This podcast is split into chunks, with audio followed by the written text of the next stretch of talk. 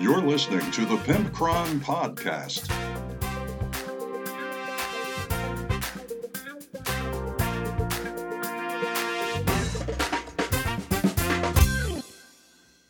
Welcome one, welcome all to episode 185 of the Pimp Pimpcron Warhammer podcast. We're brought to you today by our beautiful, sexy, good smelling, by golly, I would lay with any of them Patreon patrons. And I don't know what kind of endorsement that is. anyway, and gamemat.eu and they have uh, you know the the game mats and the they also offer .eus, so that's cool. STL files, pre-painted train, all of that. You know how you know you know what time it is. It's gamemat.eu time. So what am I talking about today? I've already got off to it's been 35 seconds into this episode and I've gone off to a very odd start. We have McStorman back on, which is the first time in quite some time. The real talk today is why does modern media, video games, movies, board games, why does a lot of it suck? You know, board games may be a little more protected from it, but a lot of modern media just sucks. And we kind of dive into that. It's slightly off topic, although we do end up bringing up Games Workshop quite a bit. And um, then we also have whether or not I think the Harlequin Harlequin's troops, which are called troops, um, yeah, they're called troops, but they also are troops. Whether or not we would want them, or whether or not we should buy them, and I have quite a bit to say about that. Then we also have a letter from Fergie Ferg, which is one of our Patreon patrons, and he is talking about the Lord of the Rings pricing. He's got to chime in on that after uh, after last week when we was talking about the crazy pricing on Lord of the Rings. So that is the episode. What have I been up to? Well, I have been doing absolutely nothing, nothing to comment on. So let's get on to the first segment. Just kidding. oh, oh me. So I actually had um, a neat experience yesterday. I've told you before that my favorite part of this hobby, the whole reason why I got into it, the whole reason why I created uh, Shorehammer and all that, is because I love hanging out with people, making new friends from all across the states and and really all across the world, to be honest. So I had some friends that I've met through Shorehammer. I've known them for several years. We also have common friends across the states and all that, and um, we have some common friends in Pennsylvania, etc. And they come to Shorehammer every year. And then um, this one of the guys that came down owns the gaming store that J- Just James and I went to in the beginning of February, I think it is, and went to that tournament. Remember when I rolled hot garbage for the two first games and it just ugh took Crusher Stampede and then I got my Stampede crushed? Yeah. So um anyway, that his name is Ted and the other one's name is Kojo. They're both from New Jersey and they came down to little old Maryland and we hung out. I've got a gaming area with a couple tables and all that. So um, I had um, my friends TJ locally and James and Derek came over and they played with me and Kojo and um, Ted. So we had a lot of fun. We ended up getting two Warhammer games in and then one Brutality game in before they had to get back up to the Forsaken country of New Jersey. And it was a lot of fun. My first game, I played my um, orcs, which are all Age of Sigmar orcs that I've converted to be more like 40k, so I can play them in both. Um, like the or the Orruk brutes from the Ard Boys, they are my Meganobs, and I gave them shooters on their hip, like they've you know. I'm actually taking just James's idea years ago. He's like, oh, I'd like to make an orc army that also you could use in 40k and say that like some sort of portal opened and all this junk dumped out. And now they've got guns. Like they don't know how to use them or anything, but they use them like as artifacts. And I'm like, oh, that's a cool idea. Yoink. And then I took it because he never capitalized on it. He never did actually do that with his army. So I took it. Uh, fortune favors the bold, James. Sorry. And I took my orcs and I was playing against Kojo's Space Wolves and, you know, I was telling James this. If you looked at the scoreboard, it would be telling a very different story than, than the way it went. I wasn't rolling super hot. I made quite a few very critical bad rolls. And um, I think Kojo was rolling pretty decent. I mean, not good. I just think it was average because he, he didn't pass everything he tried.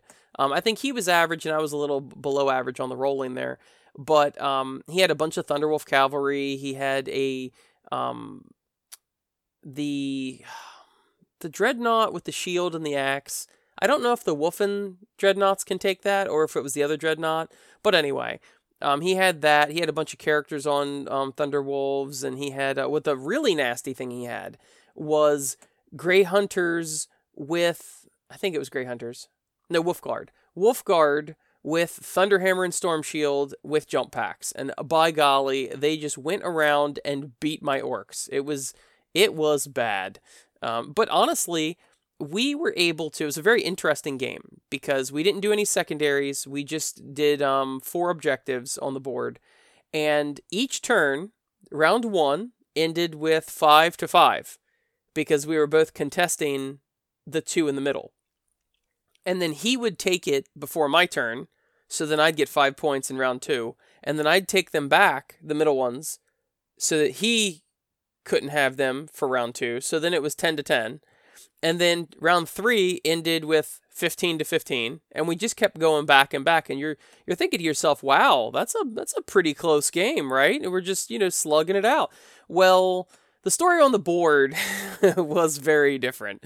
I was getting my butt handed to me. Um, I did strike back. I did kill his Thunderwolf. I mean, I killed some stuff, but it was not pretty. Um, I was just able to. I think I played fairly well and I did the best that I could given my rolling and, you know, being that I also didn't know my codex. James handed me the codex about I don't know, a half hour, 40 minutes before I played the game. So I was like frantically looking through the pages trying to figure out what my army does because I have not used the 9th edition Orc rulebook yet. This is the first time ever.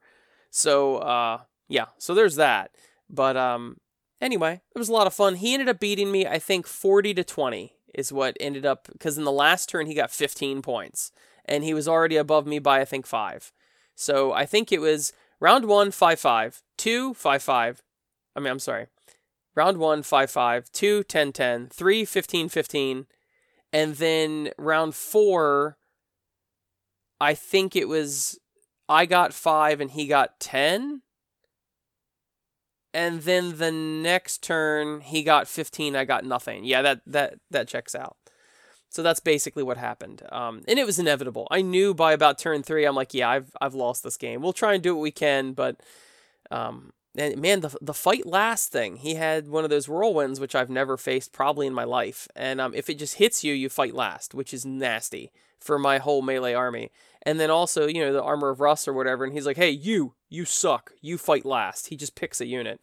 So that was pretty nasty too. But he used it well. I mean, it was it was still a fun game and it was a close game despite me just my whole side of my board was just wet with orc blood. So, so that's that's the way that went.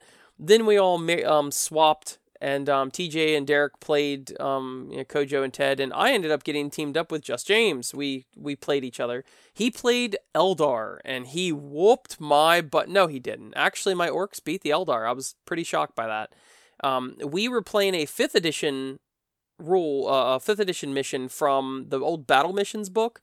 James, for some reason, has wanted to do that. So we were scoring. The mission just said you score at the end of the game. So we had no secondaries, no nothing, and it was basically who can who can cap these objectives. There was um, five objectives, and you had to cap them at the end of the game. So luckily.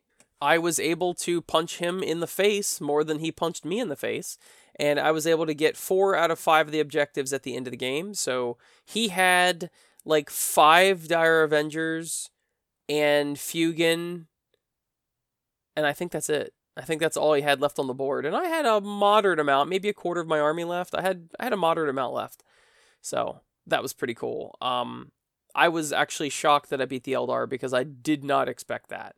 The Eldar in the very first turn was like, "Oh, Deffkopta dead. I mean, no problem whatsoever. His things do what D3 plus 3 damage and they he upgraded his sergeant so the Eldar auto wound when they hit. I'm like, "Oh dear god."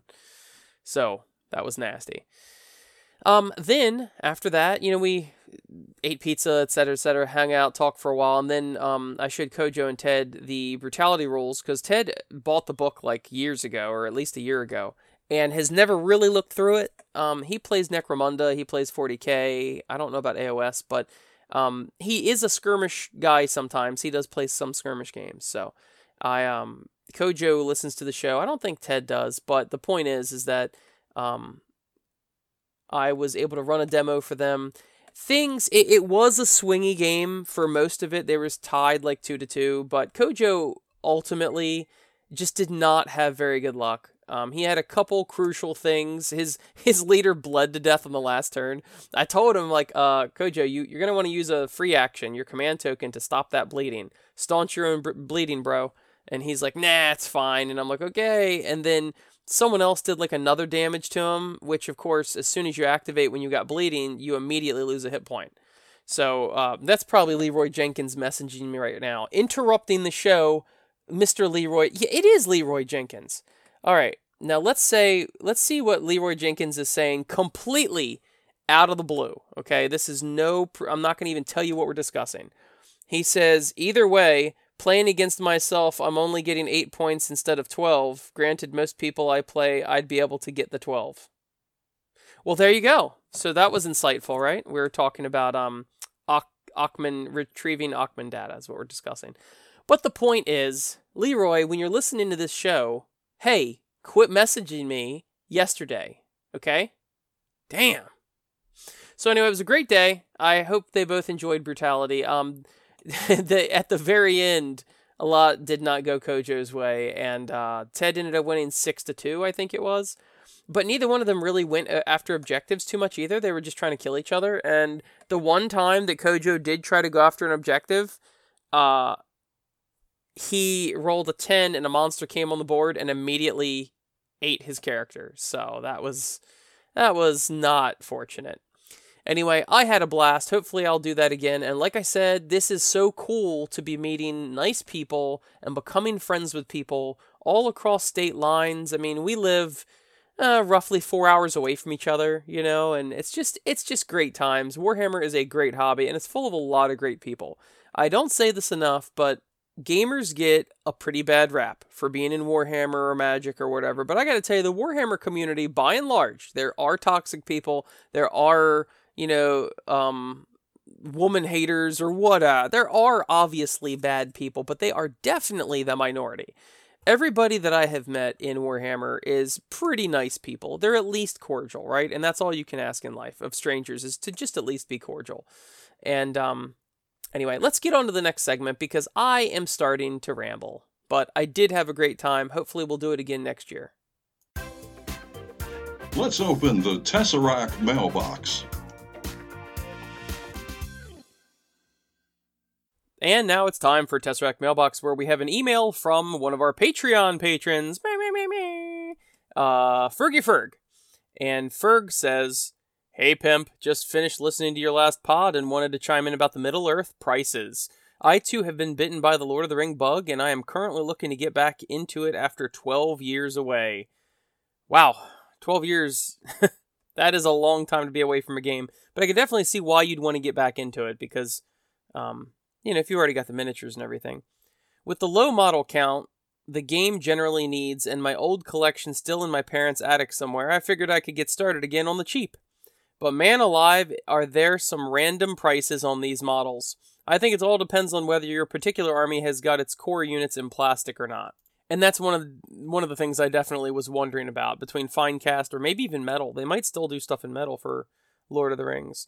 A perfect example was in a recent Warcom article interviewing a tournament winner at Warhammer World. He had two lists, one evil, one good, both at 700 points.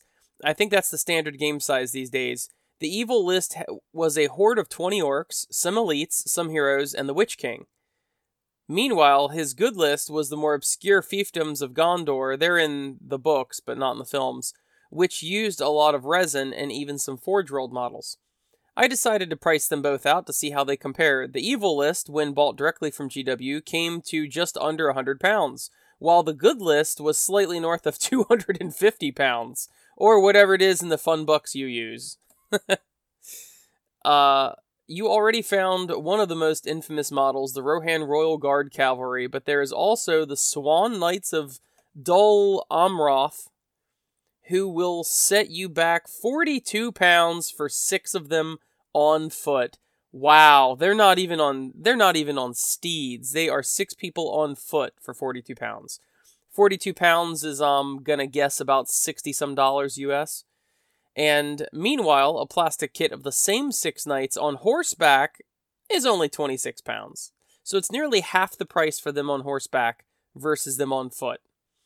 Who thought this was a good idea? You also need to bear in mind that it's very easy for cavalry models to lose their mount in game, so players always need to have some on foot models on standby if they want to play correctly. Anyway, none of this is going to stop me from playing again. I'm feeling very nostalgic, and they have just released a bunch of new models for my favorite evil army, Easterlings. I'm just a sucker like that. Keep up the good work, Fergie. Now, once again, thank you so much for rating Fergie, Fergie and thank you for supporting the show. Uh, you know, that's really something I didn't know about Lord of the Rings, and I think I'll probably end up buying the rule book just to read the rules. But I did not realize that your cavalry could be dismounted. That's. I don't know if I love or hate that idea. Number one, just like you said, if you've got six horsemen, horse knights, right? You're going to pay 26 pounds for six of them, but then to play properly, you got to pay another 42 pounds in case all of them get dehorsed, if you will. That is kind of punitive. Like, I get, you said if you want to play properly. So I guess if you're going to play improperly, if your horse knights get dehorsed or if they get uh, killed, you just remove the models and you don't get them on foot. But as far as realism, it's actually pretty cool that your models could be dismounted and now they're fighting on foot.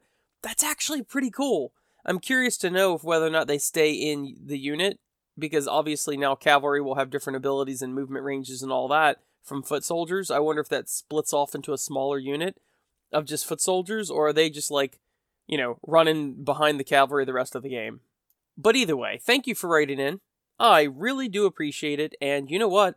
This is my last email in the bucket. So uh come on guys. You need a Fergie Fergie stepped up to the plate and uh you know, why don't we hear from a lady? You know, we got any women out there? I know we do because occasionally I hear from you. So why doesn't a lady chime in on uh, lady stuff? Uh, whatever. Just chime in on what you, whatever whatever you want. Chime in. It's pimpcron with two p's at gmail.com. Or uh, I don't know if I changed the Facebook page to back to Pimpcron or Pimcron. I don't know. I was planning on to put the P back in it. Not sure. Anyway, it's facebook.com slash Pimcron or Pimpcron. Not positive which one it is now. I've been flip flopping so much. Anyway, let's get on to the next segment. Want that or want that not? On this week of Want That or Want That Not, Games Workshop has a pretty sparse new release section this week of things that we've already covered. So I figured, you know what? I've got such the Harlequin bug that I'm going to cover a Harlequin model because I am desperately waiting for my Harlequins to come in that I ordered from the store to start my Harlequins army.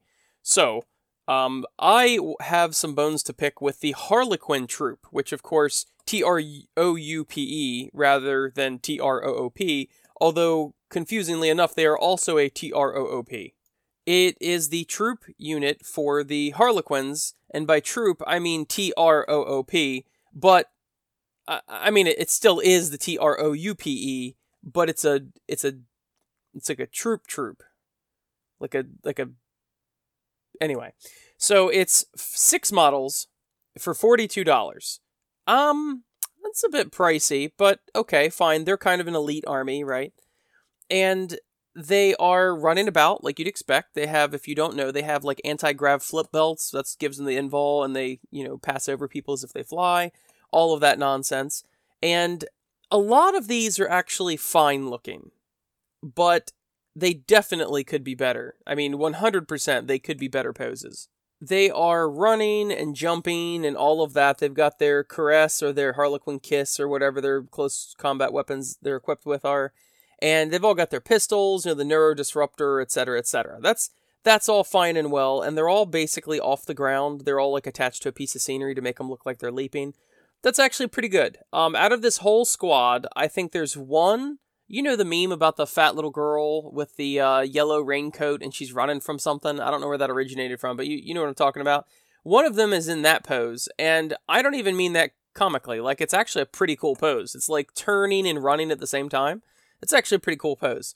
There's another one that's leaping and kind of turning back, like looking back them, and uh, they're pointing their weapon at somebody.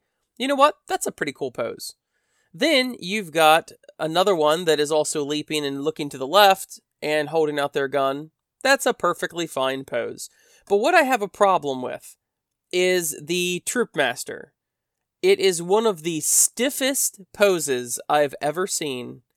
And ironically, it's on one of the most mobile units, the most acrobatic units in the entire game.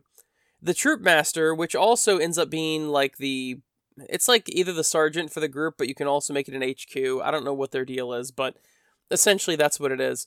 And he's so freaking stiff. He looks like he is made of matchsticks or something. Like there's no movement to this guy. There's no nothing. His arms are his arm. You know what? This model looks like a six year old designed it. Like the six year old's like, Daddy, Daddy, I hear you're designing clowns. Well, here I drew a picture of one. And whoever digitally sculpted this is like, oh, oh, you know, I'll, I'll use that as the template for this model because it's very arms straight out in opposite directions and one knee bent and another knee bent under him and it's just so, so boring. Incredibly boring. And I guess I'll round out the rest of the unit with the other two people next to him. They're okay, but they're also very stiff. They do not look like they're leaping or climbing. They don't look like they're sprinting or flipping. None of that. They're kind of just very straight legged, and I don't care for them. So, out of these six poses, I think three of them are pretty cool. The other three, including the sergeant slash HQ for your army, is so lame. One of the worst sculpts GW has ever done in recent years. I'm not talking about years and years ago, a decade ago. I'm just saying I I find it offensive that that this would be the super static pose of this character. And I've ordered a bunch of I think 3 or 4 boxes of Harlequins, but what I'm also going to do and what I've already done is ordered a 20 man box of Sisters of Slaughter from Daughters of Khaine, if you know who that is. And that is an Age of Sigmar army, of course, but the Sisters of Slaughter is the exact opposite of this. The Sisters of Slaughter are all wearing like spandex and stuff. They have these gold face masks and they've got whips and something else, but they are so mobile and they are so dynamically posed. And each one of them, any one of those models in that 20 man group, you're like, wow, that she really looks like she's running or turning or sprinting or leaping. They they're very very agile. So what I've done is I've ordered a 20 man box of that and then I've ordered 3 or 4 boxes of Harlequin troops and I'm going to end up kit bashing them together using obviously the Harlequins, the 3 good poses out of the 6 I'll keep probably. But the stiff legs and everything of the other 3 that I hate I'm going to end up using the uh, Sisters of Slaughter legs where they're sprinting and running and rolling and all that. And um, even to be honest, the Sisters of Slaughter, you might be able to use their masks as well because they've got these golden like devil masks. You might be able to use them if you painted them white for the Harlequins. So I'll see if that is something I could actually do. But I imagine it will be fairly easy to swap out legs because you know the Harlequins are all different colors and practically none of them are the same anyway. If you look at them, one of them has like actual trousers, and then the other one's got leggings, and another one's got uh, thigh high boots, and another one's got knee pads. They're all pretty unique anyway. So I figure as long as I keep the masks, the um the Harlequin masks, and give them the appropriate weapons, and of course probably keep the tops, you know, with the arms and everything, I think I can make quite a few Harlequins, and they're all going to look really cool. Versus the you know, you buy a box of six for $42 and half of them are super, super stiff. And, uh, anyway, so ultimately, yes, it is a want that for me. $42 for six models for an elite army is, I guess, okay. I'm not thrilled about that, that price point. But, um, I just think that definitely one out of six is an absolute garbage pose. One of my least favorite poses they've ever made. I mean, they had old hand sculpted metal models that had more motion and more uh, dynamics than this this troop master. So I guess three out of I mean uh, five out of six of them being tolerable and three out of six of them being good is you know okay. I mean I really need to buy this box. I'm over a barrel because I need the masks, I need the pistols, and I need the weapons. So if nothing else, I definitely need those boxes for that. But um, I do like the aesthetics. They do have some cool jackets and stuff like that. So I mean, it's not all bad. It's just it's just a little odd. Um, and I don't know who approved that Troop Master whatsoever. Anyway, so it is ultimately a want that for me. I've ordered several boxes of them, but I really think these Sisters of Slaughter is going to give it some really cool dynamic poses. Anyway, that's it for Want That or Want That Not, and let's get on to the next segment. Now it's time for Real Talk with Pimp Cron. Hey, this is this is real talk with the Pimp Cron. While uh, McStorman coughs all over me. Yep. Hi, McStorman. I got COVID. now we all do. So uh, we want to discuss something that is a little off topic, but it's kind of related to Warhammer. And why does most modern media suck today? And Eh, whether you're talking about video games or Games Workshop or movies or whatever, it seems like everything sucks. And why do you think that is, McStorman? I think just it's they're trying to monopolize on that brand, and by doing so, they water it down because they're just trying to produce it quickly. Yeah. And by doing that, they're just they're they're not focusing on the quality.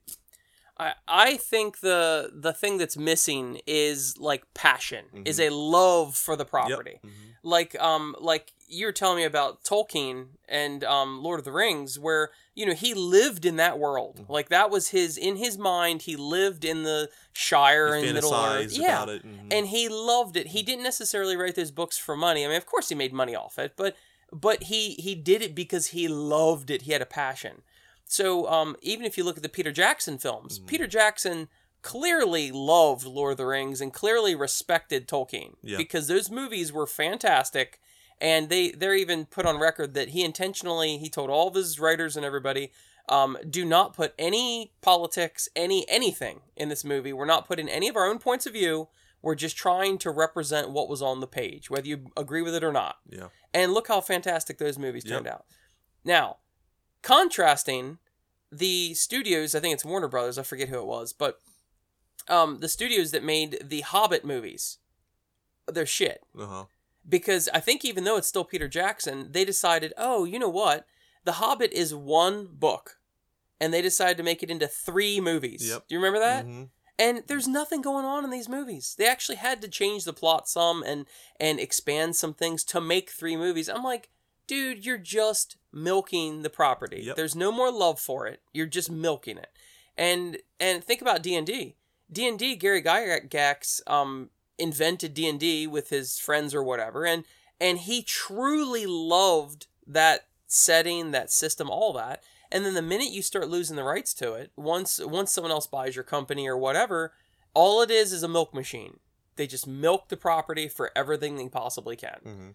And um, that's basically my opinion of it is that it takes for something to be good, someone has to really love the property and care about it. Yep. You know, does that make sense? No, I I agree. It's much like um you start a business. Only you are gonna care about that business and work hard for it. And Yep. then say one day you sell it or give it to your, your son or whatever, they're not gonna work as hard or put much quality into it as much as you did. No. It's just, it's just one of those it's just one of those things because you created this thing, and when somebody takes it over, they're like, oh, I like it, but it's like, eh, I just want to make the money. I'm not really about it. About How it can I make the money? Yep. Yep, that's and, and of course I'm not Human anti-capitalist. I mean, I'm Yeah. not. I'm not. There's no reason why you Mhm. should not be paid if you do quality work and whatever. Yeah. Mhm. But when you're only doing it for the the, the cash versus you know the love of it, Yeah. that that's two different things. So um, and you're right about that. Think of even like um, I often say that I'm not anti-capitalist or anything like that, Mhm. but corporations are kind of a bad idea.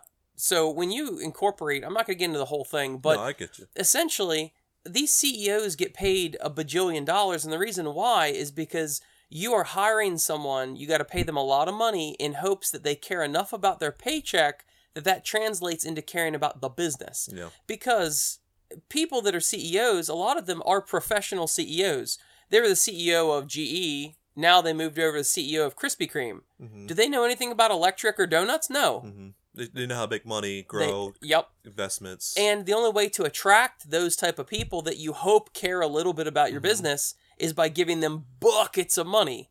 So once again, they don't care about the business; they just care about the money. Yeah, and then once they get in there, they're they're like, okay, we know that people are passionate about this product that we have, mm-hmm. in our, but it's not a really good seller, so we're gonna revamp it and then try to make more money off of it. And by doing so, it hurts the fans because they liked the original Yep. label or package, and then now you change it to make more money. Yep. And it's just it's, it's they don't care about what what the fans the, the the heart the love they don't care about they just care about the money. I mean, I know the Star Wars movies, the new, the latest three. I know they're divisive, but uh, as soon as Disney made it, look how much. Even if you love this new stuff, Mm-hmm. even if you love all the new Star Wars stuff, Boba Fett and all that, they are milking it as hard Yes. as they can. yes, can. they milk are. Yes, they are. And by doing, I, I honestly, I love Star Wars, but the the, the last three, I was disappointed. Yeah. I, I think the quality was just the storyline was just ugh. Yes, it was. I mean, there were some. I mean, of course, the graphics and all were good, but it just it just didn't have the heart No, it that didn't. the old ones did. And regardless, you know, everybody. It's funny. Everybody used to shit on the prequels. Uh huh. You know, but now that the, the latest three come out, people Uh. are like, "Well, the prequels aren't so bad." Yeah, I know. I, I agree. but also, um, you know, uh, George Lucas made mistakes clearly with Mhm. the prequels, Oh, yeah. right? Mhm. And it seems like the original three movies, he had a lot of good guidance. Like Uh-huh. he had, um, there's I don't know their names, but there's several significant like producers, directors, whatever. Think Spielberg didn't he produce a couple of Star Wars too? They worked together. I don't recall, but I know that he had a bunch of like advisor type people Yeah. that helped come up with ideas and help refine what his ideas were. Uh huh. And he didn't have any of them for the prequels. Uh huh. It was it was unhinged Lucas, right? But you can't deny that George Lucas loved Star Wars. Yeah. Like and look how long he took to really cash in again. hmm It took him what 20 30 years before the 20 years Yeah. until the prequels came out. More you than that. Well, it was was it the two thousands that came out? Well, probably, probably thirty years I thought it was like 99 or something, but either way. because they came out in the seventies. The original Star Wars. Yeah. But Well, know. But you get the point, Yeah. though, is that yes, he did milk Star Wars too with merchandise and all Mhm. that, but it seems like when he made the movies, he cared much more about the characters. He made, you know, he cared much more about all of that. Um, and you know, it's funny, it's kind of embarrassing, but when I was younger, like when I was a kid, I always thought that companies made new products because they cared about it. Yeah. Like, I mean, seriously, like, okay, yeah, I know what you mean. so when HeroClix comes out with a new set of HeroClix, Mm-hmm. as a kid, I thought, oh, somebody at HeroClix said, hey, you know what would be a really cool set? Mhm. And they make the set. I didn't realize that they were obligated to make a new set to keep up profits Mhm. so that it's like, it's, it's, not, the same. Being naive in a way. Yeah. yeah. but that's not the same though. yeah. You know, if you if you come up with something because you love it and you're passionate Mhm. versus you basically need to pay the rent, Yeah. that's two different things completely. Yeah. Well, I mean, look. Let me look at Warhammer. I mean, I'm sure you and your fans would would know.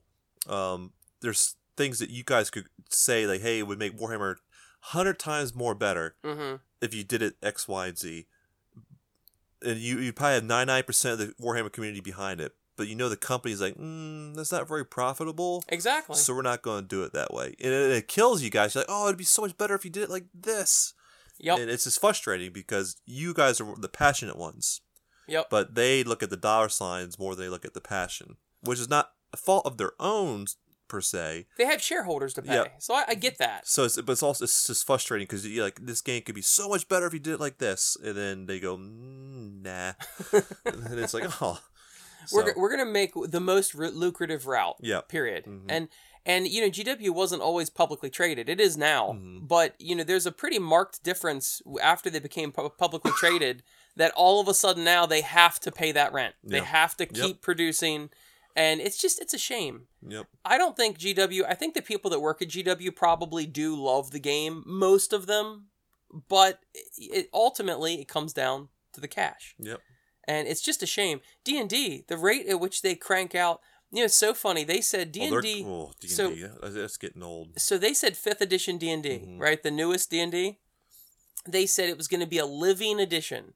No more editions of DVD, uh, D and D DVD. D and D. They're not putting out any more editions. They're just going to put out a bunch of supplements, Mhm. and it's a living edition. Yep. And then a couple months ago, they're like, "Oh, oh yeah, yeah, we're coming out with sixth edition. I'm like, oh my They, god. they probably realize like, oh, we need to make money. And it's like, the thing about how's DD making money by not by selling only selling books well, they have. or the miniatures. They get the miniatures out now, but well, that's true too. But they've come out with like 30 supplements, so they've that's how they've been making the money Yeah, the whole but that's. I, I, don't, I still don't understand how they make money because you have a friend that just prints it out for you and you True. save money. Like like Netflix finally wised up and they just announced last week I think that they're gonna start charging people that are sharing Uh huh. their accounts. Yeah. Like, hello, you should have done it a long time ago. I mean, but like same thing with D and D. Like I I could just ha- like say there's ten of us playing D and D. We just pay. I'll give you money. You buy it and give us the copy of the supplement or whatever. You so, could do that. Yeah. So how in the world do you? How do you even world make money off of that? Is, is beyond me. There's there's a lot of people that would rather pirate the material than to pay was it thirty bucks for a book or whatever Yep. it is. Especially when you feel like they're just being money Yep. money hungry. You know. So Um, and some of those supplements, some of them have been really useful, and other ones for D and D have really not been. And like um, Warhammer, you'll buy a forty or fifty dollar book, a supplement, right? mhm. It's got four pages of rules. yeah, The rest of it's lore and a bunch of fluff. yeah, But but what you're really buying it for is those four pages. yep. And then they wonder why people pirate stuff. Yeah, like- exactly. But like you're going back to saying that people need to make money. They Yep. gotta they gotta come up with a way to keep think people coming back, making fresh, and, I And get it. and the like like my my family business and your business, right? Mm. If we right now we make a living already. If we never grew even one percent, we just made the same amount of money for the Uh-huh. rest of our life.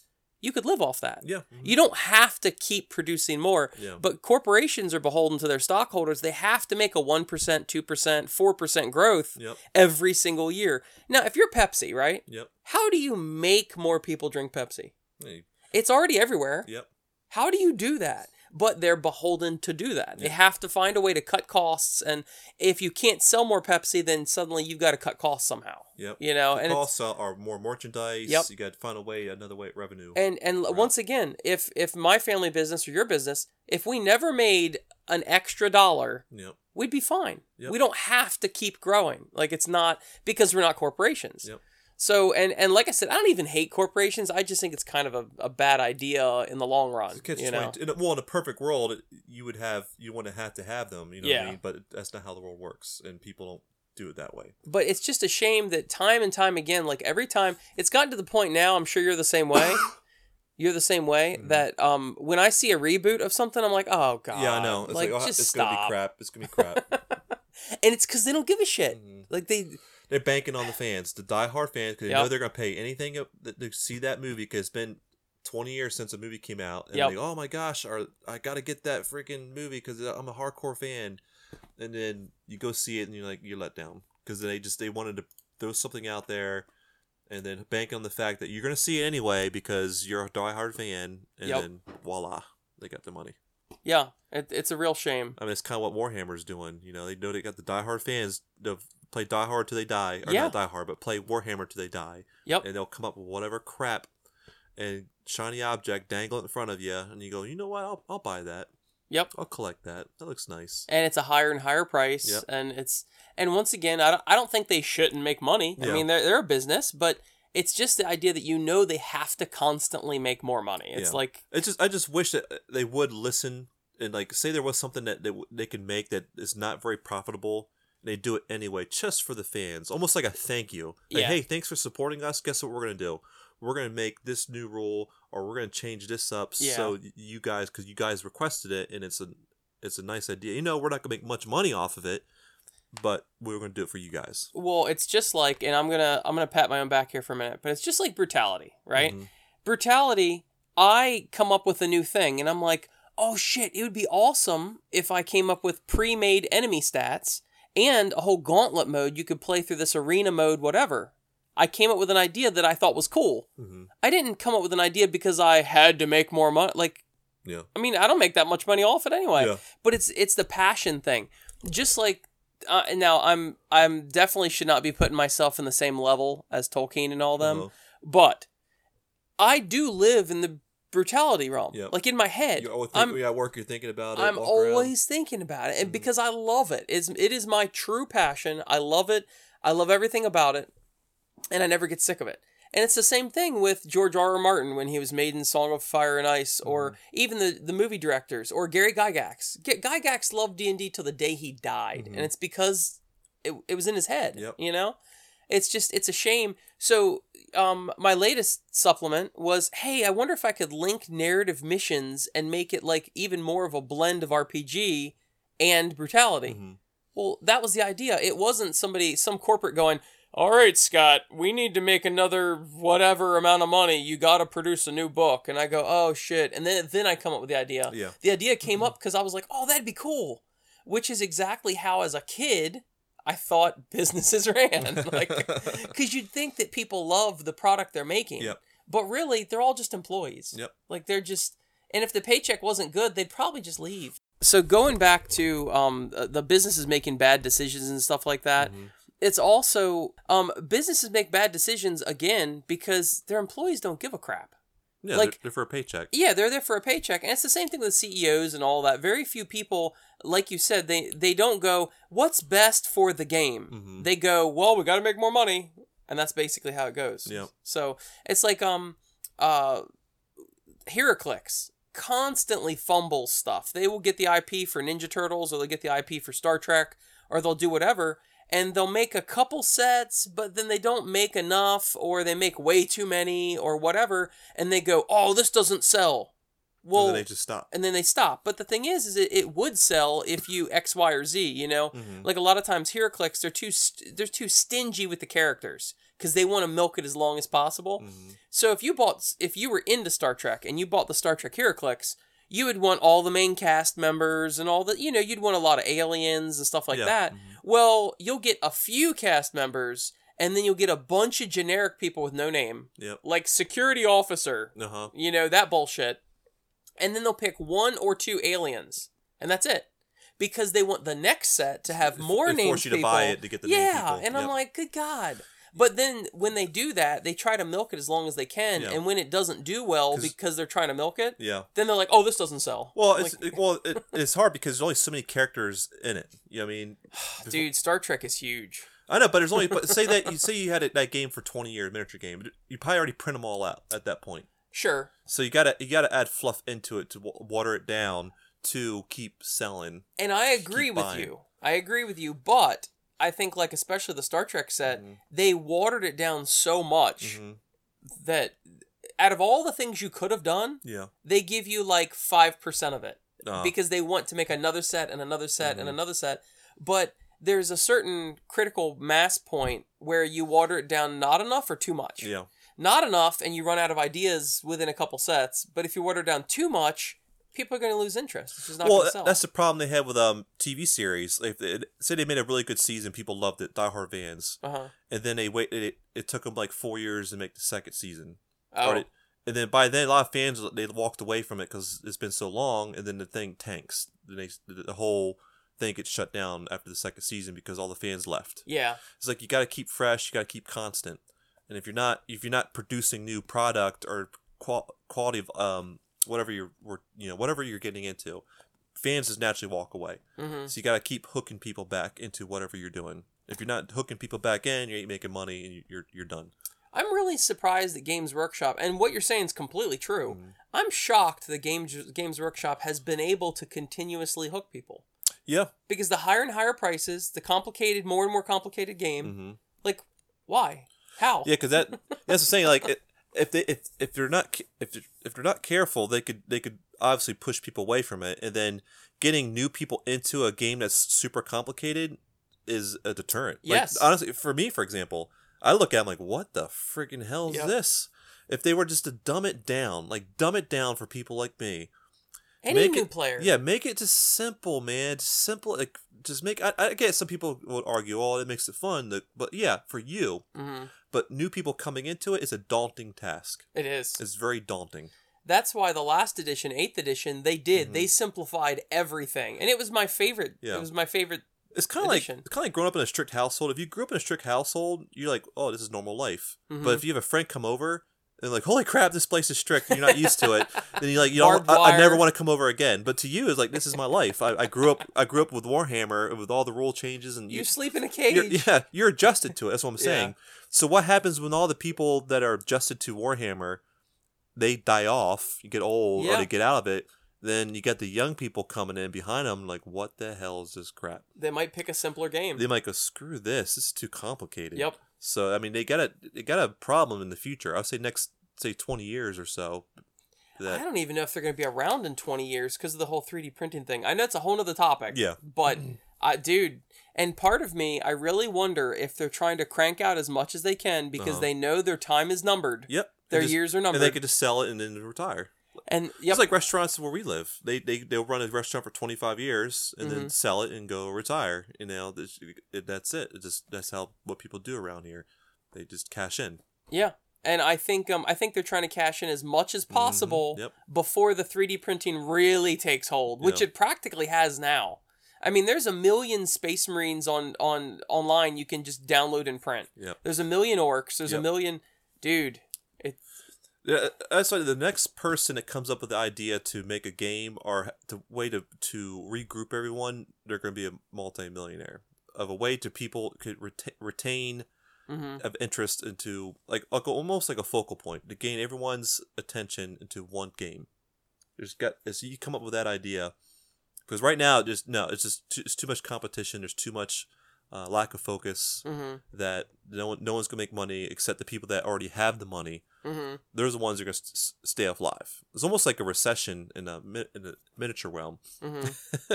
the people that have money, the rich, the rich people, they're going to be fine during the recession, but everyone else, you're you're screwed. It's true. And G- GW, that's what they did in the in the early '90s, late '80s, is they made it on top. Yep. Kind of like Pepsi and Coke. Mhm. Pepsi and Coke are on top. Yeah. Okay, so if you're gonna be RC Cola somewhere at the bottom, you're never gonna be at the Mm-hmm. No, top. nope. They have to really screw up to drop from the top. Yep. You know. So it's it's just it's just a shame because I, I look at all these reboots and I look at a lot of the new video games and I look at all this stuff and GW cranking out stuff nonstop and I'm like, it's all about money and that I'm not anti-money, Yeah. but it just seems like they lost their heart. Yep. Like there's no creative heart to anything well, it's, anymore. it's like I said before. It's hard to get people be passionate what you're passionate about. yeah, It, it really is. Yep. It could be your next of kin. It could be your own son about your brutality. Yep. He might go, eh, I'm not really about it. I'm Yep. not making money though. You're like, oh, I'll do it to make the money, Dad. yep, But then you're like, oh, well, I wanted you to like love it for the game like the way I love it, and he's like, no, I don't love it the way you love it. It's- because they didn't go through that same journey that Yep. you did of development and all that. the same thing with- memories, the memories you formed. Yep. and- yep. Same thing with building a business, Mm-hmm. like you said. All the time, how many times have you heard of someone loved his business, Mm-hmm. he built this huge business, and when he dies, he gives it to his kids, and it's immediately bankrupt? Or they sold. yeah, it. yeah. It's like, Well, I mean, that's just like that's just. I think that's a common problem with like. Remember, I mean, everyone everyone goes through this. That you know, your father is like almost disappointed you didn't go the route that he wanted you to go, and, and it's and it's almost like most fathers back in the day didn't realize, hey, just because you're passionate about it doesn't mean I'm passionate about it. yep, Let me do what I want to do, and and it's the same thing with the gaming community or the media, the games, the reboots, and yeah, people they they just think that oh okay we could create another another game or another this and you uh, we're passionate about it but we want to make money and you should like it too and no one likes it and then it just then it goes down down the shitter so It is. speak. It is sad, and if you look at Star Wars or anything, Mm-hmm. Gene Roddenberry. I mean, he was lucky that the um, Star Trek TNG, Voyager, DS9, and Enterprise was ran by someone that Gene Roddenberry trained. Mhm. It was Rick Berman. Um, but now the new Star Trek sucks. Uh, I didn't. I don't hear anything about, it, so it must suck. Usually, Dude. if it's good, something's good. People are like, "Oh, it's so freaking good." Oh, another example of milk and stuff. You know Uh-huh. how many uh, Star Wars shows there are right now, Uh-huh. right? Like Oh, a yeah. like a Oh, yeah. bajillion. They're coming out, okay. with- and it's getting bigger and bigger. Yeah. Well, that's like aggressive milking. Uh huh. Well, Star Trek currently I get picture going. but um they're milking it so hard it's turning to cheese before it comes out and that cow's like, yes, yes. Oh, the tree and the butter i guess Yeah. it's butter but it's just yeah. yeah. spaghetti noodles of butter coming out That's it's hot. like yeah but the point is is that y would you would you believe that there's like five star trek shows on right now Oh, that's insane. That's Yeah, they got, insane. but they got what Picard. They Picard, Discovery, Lower Decks, Prodigy. Yeah, that's insane. um, there's uh, Brave New World's about to come How are you out. supposed to keep up with all that um, stuff? there's sect- Sector 31 about to come out. Uh, I mean, it's like, and what it is, it's aggressive milking. Yep. They're trying to milk as much as they can, and then throw But it what's, away. but it was so funny about that when you re- say that. Say there- what you say six shows are coming. five or six, yeah. You're you're you're dividing your fan base. So then all your fan. It's almost like um when it comes to politics when you have like say you got the the, left and the right, and then you got like the third independent person running. Yes. You're you're pulling votes away from the person that really should be focused on. Yeah. And the same thing with the TV shows and are in gaming. It's, you're pulling everyone. Everyone's divided up, so you're not making a bunch of money. But if you if you just made one t- like Star Trek, or just focus on one TV show, One good TV you would show. make more money for the comp for the the production company. Yeah. So they're, they're, I know what they're trying to do. They're fishing. They're trying to find that one Yes. niche that's going to might take off. But in reality, I think they just should focus on one show and one show. Do it for ten years. Retire that show. Create another show. As But- long as it's a good show, yes, yeah. but don't keep going like five shows at once because that's just you're splitting up your fan base. And you burn people out. yes, because people are overwhelmed by it. Yep. Just like the the rules of Warhammer. Yep. You keep adding rules and rules and rules, and people are just going to walk away. And this ninth edition, Uh-huh. this most latest edition, that's all they've done is Oh add my- rules. And to be honest with you, Danny, or Mm. McStorman, hmm to be honest with you, my gaming club has slowly shrunk since this new edition. Uh huh. We've slowly lost four or five people because they're just prob- like, I'm burned out. I Yeah, can't. I, I can't keep up with this. Yeah, I- it's it, it- it's uh, they think they're creating fresh content. I think I think that's I think they're up with their members. They're like, oh, we're creating fresh content. People like it. The the Darhar fans might like it. They might like these rules. They like strat. They like these things. But I I, I think it's gonna backfire. I really do. I think people, or especially new players, retaining new players is going to be the problem. Yeah. It's it's just, you can't. You're making it so damn complicated that It's like, all right, Danny, I want to show you this new game. Okay, here's an encyclopedia. Read it. yeah. it's And- like, And damn. this and this this demo game's going to take 16 hours to play. Yeah. So make sure bring your sleeping bag, bring some food. It's like what? That's a long time for a game. Yep. Yeah. So ultimately, I don't know. I just wanted to talk about this because I feel sad. I feel Mm. like there's all these things that we used to love are now just kind of like raped for money. Yep. It's not like anybody But gives a crap. but that's just the way world works too. I mean, Dude, it's it's just, I get it, but it's also like you said, it's just like it's almost like death. Uh, We all are going to die one day. You know, we don't want to die. Like Yeah. life would be so much better if we didn't die. yeah. you know, it's just it's almost like a naive process that we go through. It just it is what it is. I hate that. I know it's cliche and like a cop out saying, but it is what it is. I know. It's just it's just a shame to see all of the things that like look what they've done with Ninja Turtles and Oh, all yeah. that. Like just Oh, Just- la- la- la- the last cartoon. It, it, it got so much bad feedback they canceled after the second season. oh really? Oh, it was horrific. The the Ninja Turtle cartoon. Oh, it is awful. Well, anyway, I I appreciate you talking to me about this because it's it's just a sad topic to me, but It is. I was doing some soul searching and I think that's why everything sucks now. Is that there's no passion Mhm. for the project, you know? Yep. So, anyway, thank you for being on McStorman. Yeah, man. And um, thank you to GameMat.eu for supporting the show. And thank you to all my beautiful, sexy, good, small, and Patreon patrons. And we'll see you next week.